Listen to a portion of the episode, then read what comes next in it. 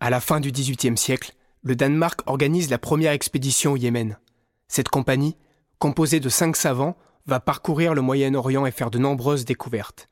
Voici le récit du seul survivant de cette aventure, l'astronome et mathématicien Karsten Niebuhr. Épisode 4. Une année en Égypte.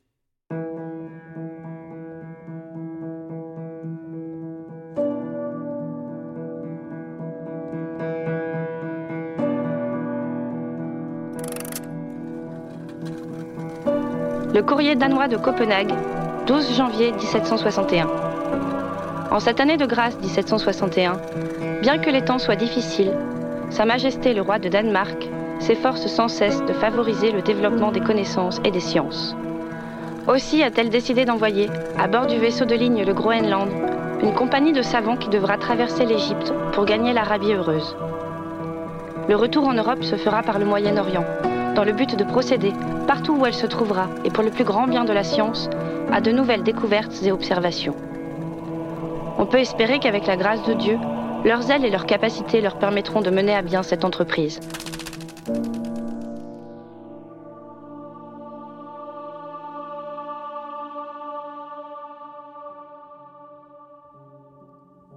« 26 septembre 1761.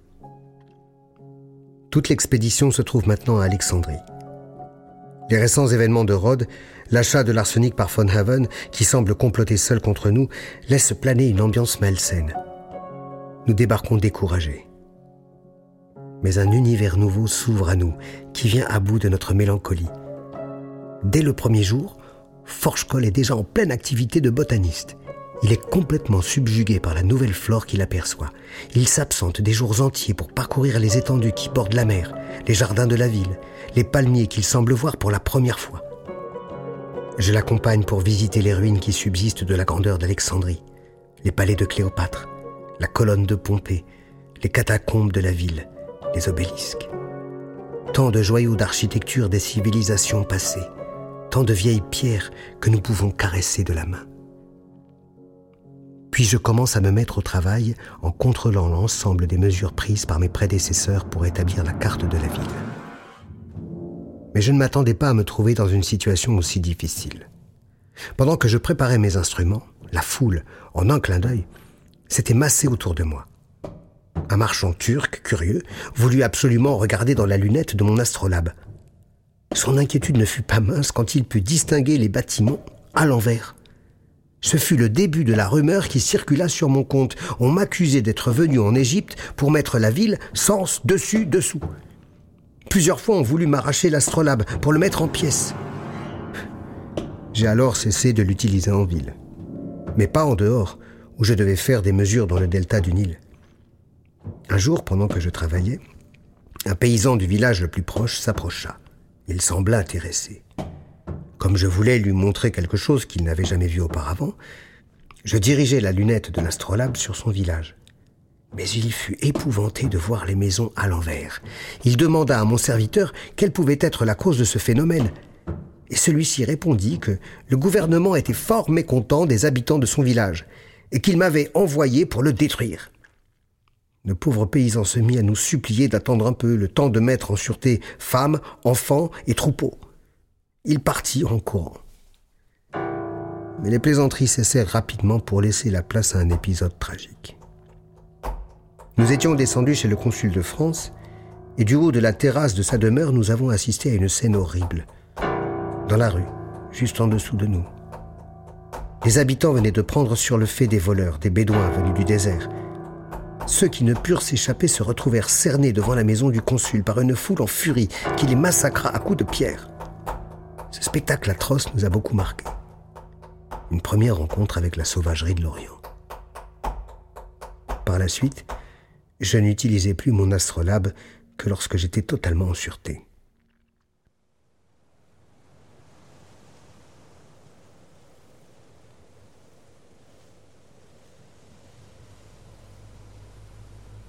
« 6 novembre 1761. Après avoir visité les alentours du delta du Nil, Rosette, Rachid, le château d'Aboukir, nous reprenons notre voyage vers le Caire. La lenteur du voyage plut beaucoup à Forchkoll. Il avait le temps de sauter à terre pour botaniser. Très souvent, les hommes descendaient sur la berge pour tirer la lourde embarcation qui remontait le courant. Nous devions également monter la garde la nuit pour parer aux menaces des détrousseurs, nombreux sur les rives du Nil.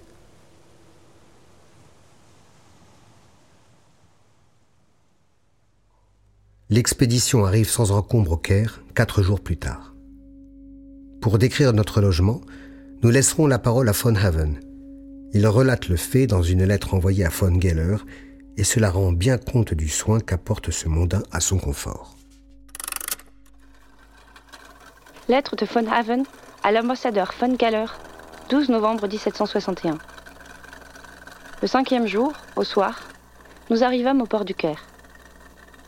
Le lendemain matin, mercredi 11 novembre, l'interprète du consul de Hollande vint nous chercher pour nous accompagner en ville.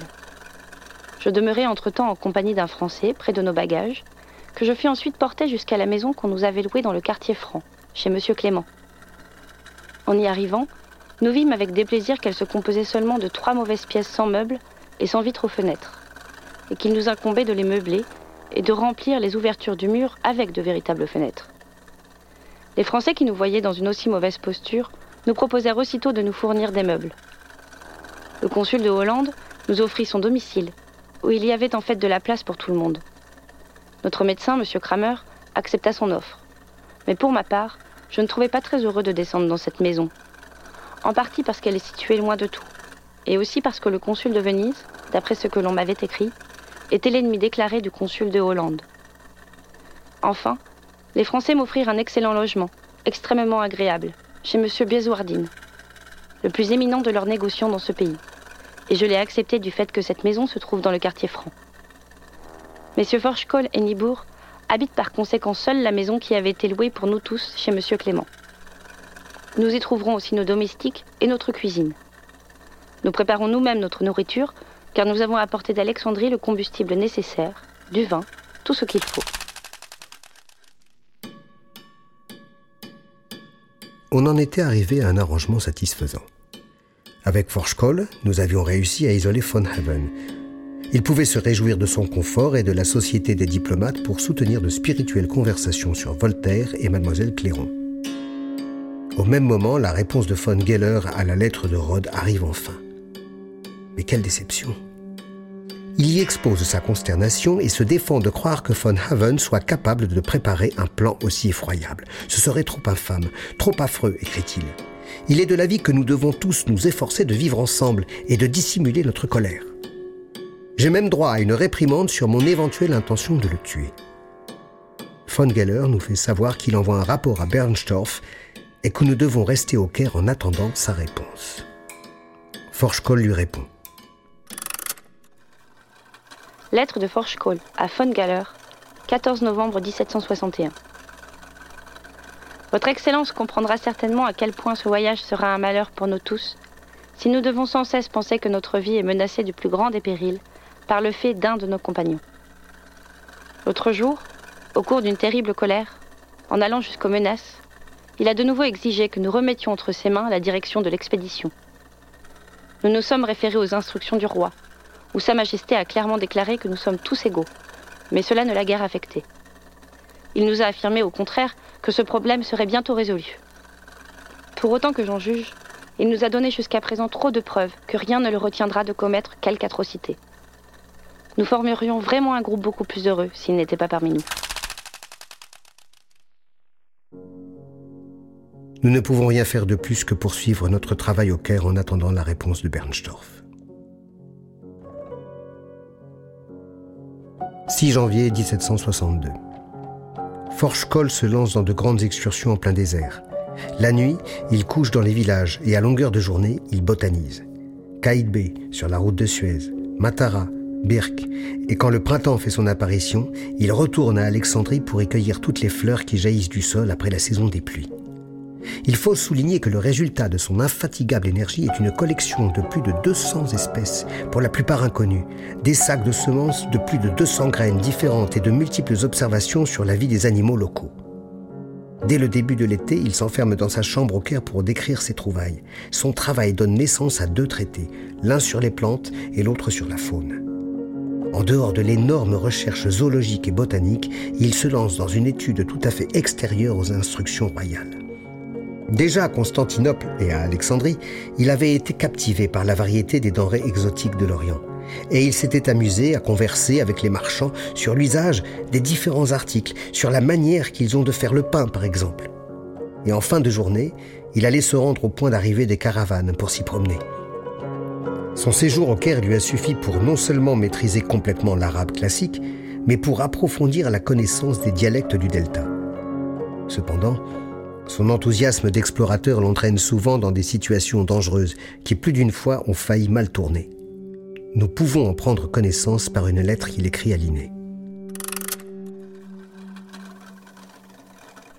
Lettre de Forchecole à Linné, 20 janvier 1762. Je m'étais préparé à être attaqué en route par des voleurs, et cette attente ne fut pas déçue. Je n'avais pas pris sur moi ce que je pouvais perdre sans dommage, et je m'étais habillé comme un simple paysan. Ces Arabes ont d'ailleurs l'amabilité de laisser la vie à leurs victimes, pourvu qu'elles n'opposent aucune résistance et qu'elles leur remettent immédiatement ce qu'ils désirent. Je demeurai en pantalon, avec un bonnet et un châle pour me couvrir. Je dus mettre à leur disposition jusqu'à ma chemise. Cette tactique, qui consiste à éviter toute résistance et d'abandonner immédiatement aux voleurs ce qu'ils réclament, est une exigence à laquelle Forchecole, têtu et sûr de son bon droit, ne parvient pas à se soumettre. Il oublie les règles de prudence. Il nous a d'ailleurs mis tous les deux dans des situations plus que périlleuses, mais nous y reviendrons plus tard. J'ai aussi développé une activité considérable au Caire. Je débute mon travail par une carte détaillée de la ville, quartier, mosquée, place. Je détaille aussi le système d'approvisionnement en eau et son filtrage. Je décris les habitants, leur gouvernement, leur commerce et même leurs jeux, car étant très ancien, il était possible qu'il m'éclaire sur certaines expressions des écrivains antiques. Le tout retranscrit en dessins et planches par Borenfind. Mais c'est en tant qu'arpenteur que je fournis le plus gros travail. J'avais remarqué qu'un de mes prédécesseurs, le marin danois Norden, dans son ouvrage sur l'Égypte, avait fait une carte détaillée du Nil en omettant le plus important pour moi, le parcours entre le Caire et la Méditerranée. Le delta se divise en deux branches principales. L'une aboutit à Damiette et l'autre à Rosette, et la densité de population y est extraordinaire. En remontant le fleuve d'Alexandrie, j'avais déjà relevé la situation des bourgs depuis Rosette. Il me restait donc à descendre le fleuve jusqu'à Damiette pour relever l'autre branche. Je réussis ainsi à déterminer la situation de 174 villes jusqu'à Damiette et de 135 jusqu'à Rosette. Dans les plus grandes villes, je trace des plans en comptant le nombre de mes pas car l'utilisation de mon astrolabe provoque inévitablement la colère de la population. Pendant mon séjour au Caire, je mets au point un système de voyage basé sur un principe simple mais original pour l'époque. À Constantinople déjà, j'avais compris la nécessité de me déplacer vêtu en arabe. Au Caire, cela ne suffisait plus. Il fallait aussi pouvoir vivre comme les gens du pays, manger leur nourriture, habiter leur maison, dormir sur leur natte. C'est seulement ainsi qu'on aura la possibilité d'entrer vraiment en relation avec eux et d'éviter les maladies dont se ressentent inévitablement ceux qui continuent de vivre à l'européenne. Ce principe, dans la pratique, commande aussi aux voyageurs de se plier aux conditions de vie du petit peuple et d'abandonner donc tout privilège. Je pense que la richesse est un facteur d'éloignement. Si, par exemple, j'avais besoin d'un serviteur indigène, je préférais m'adresser à un simple marchand plutôt qu'à quelqu'un de haute dignité. Car quand un marchand sait qu'il a fait l'objet d'une recommandation de la part d'une personne haut placée, il croit aussitôt qu'il a gagné le gros lot. Il profite alors de tout. Et pour montrer son zèle, présente la moindre démarche comme extrêmement périlleuse, même quand il n'y a rien à craindre je me suis toujours trouvé bien de m'adresser à des commerçants honorables du cru, car ils savent parfaitement si l'on doit redouter ou non quelque chose dans le secteur en question. Je choisis mes guides parmi des gens simples, auprès d'étudiants pauvres, qui apprécieront toujours un petit présent, plutôt qu'à des personnes officielles et influentes qui sont trop fières pour s'entretenir des heures avec un chrétien. Grâce à cette attitude, j'évite beaucoup d'événements dramatiques qui sont la monnaie courante de Forchecole dans le désert avec ses randonnées. Notamment quand il promit de m'aider à mesurer les pyramides de Gizeh. Il m'accompagna donc aux pyramides avec deux guides arabes. avec leurs couloirs effondrés et leurs chambres funéraires pillées, le site gisait dans le sable pour servir d'excellente carrière chaque fois que le sultan désirait construire un nouveau quartier du Caire et que les habitants avaient besoin d'une étable supplémentaire pour leurs vaches. C'est dans cette région désolée qu'un cavalier inconnu s'avança vers nous. Il nous proposait de nous conduire aux pyramides. Comme nous avions déjà deux guides, nous avons décliné l'offre. Un peu plus tard, il s'arrêta encore devant nous et nous demanda un bakchiche. Forchkol refusa de le lui remettre. L'arabe tendit alors la main vers son visage et lui arracha son turban. Forchkol a eu alors une attitude excellente. Il se tourna vers nos deux guides arabes. On raconte qu'on peut voyager en pleine sécurité quand on se retrouve sous la protection des Bédouins. S'ils permettent que cet homme me dévalise, je repartirai dans son pays pour dire à tous qu'un Bédouin n'est pas digne de confiance. Ces paroles touchèrent nos guides et ils obligèrent le cavalier à rendre le turban. C'est alors que celui-ci se retourna vers moi et me prit l'astrolabe. Malheureusement, incapable d'avoir le sang-froid de Forchkol, je l'attrapai au cou et le fis tomber de son cheval. Pour les Bédouins, être mis à terre par un chrétien est une honte. Il saisit donc aussitôt son pistolet et le pressa contre ma poitrine. Je crus ma dernière heure arriver, mais les autres Arabes le calmèrent et il se déclara satisfait quand je lui fis présent d'un demi-telle heure. Après cet épisode mouvementé, nous avions gagné la paix pour faire notre travail aux pyramides. Nous avons déterminé que les quatre côtés de l'édifice regardent exactement les quatre points cardinaux. Nous grimpons également au sommet des pyramides de Khéops et de Képhren pour parvenir à la conclusion, chose inouïe, qu'elles ont été taillées de haut en bas. 138 mètres 09 de hauteur pour la pyramide de Khéops. Voilà un des premiers grands succès de l'expédition. Ces mesures mettent le point final à ma tâche au Caire.